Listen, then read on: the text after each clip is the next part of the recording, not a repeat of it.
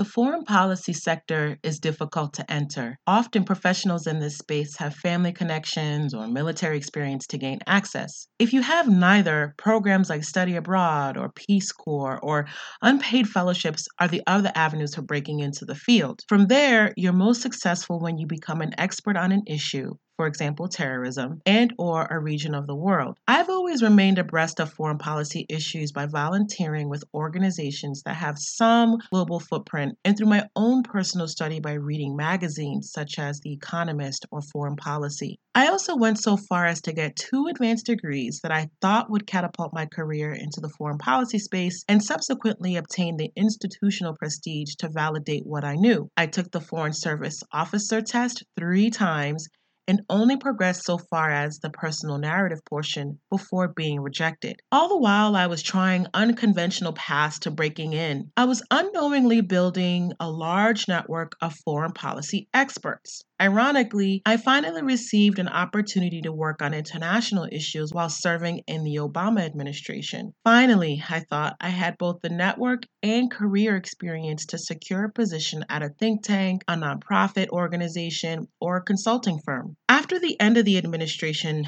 it was clear to me I still had more work to do to finally stick this landing. Washington, D.C. is a competitive town. Not only are the jobs more or less the same, but so are the job seekers. Everyone has multiple advanced degrees from the same prestigious universities. Everyone knows of and has connections to the same organizations, congressional leaders, or companies working in their area of interest. And everyone knows that 70% of the jobs in DC are not posted publicly. And sadly, there's an unspoken understanding that in order to appear as the best candidate, everyone conveniently exaggerates the truth of what they've accomplished in previous roles. It is not uncommon to scratch your head and wonder as you learn who was hired and who was not. When I ended my tenure in the administration, I knew all of this, but I didn't know the potency until I began interviewing and was turned down for seemingly perfect positions. I haven't figured out the key to success in Washington or what people are saying in interviews that is so much better than what I'm saying,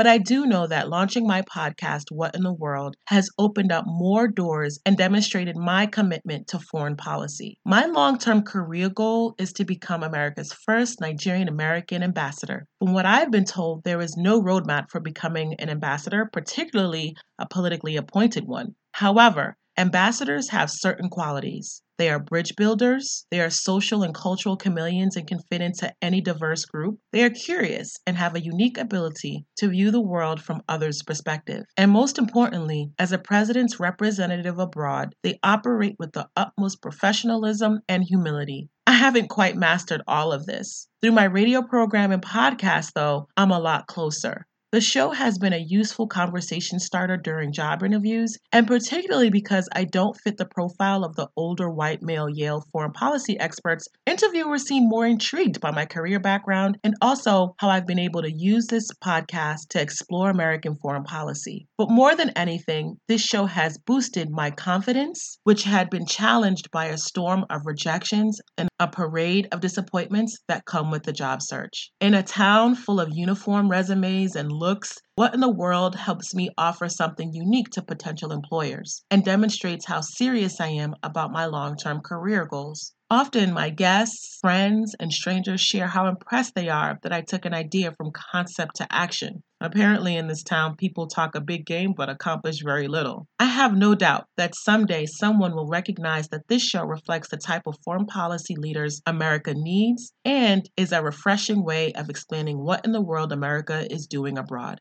Until then, I will continue to grow as a podcaster, connect Americans to foreign policy in a way that's relevant, and hone the skills I need to achieve my dream of becoming an American ambassador.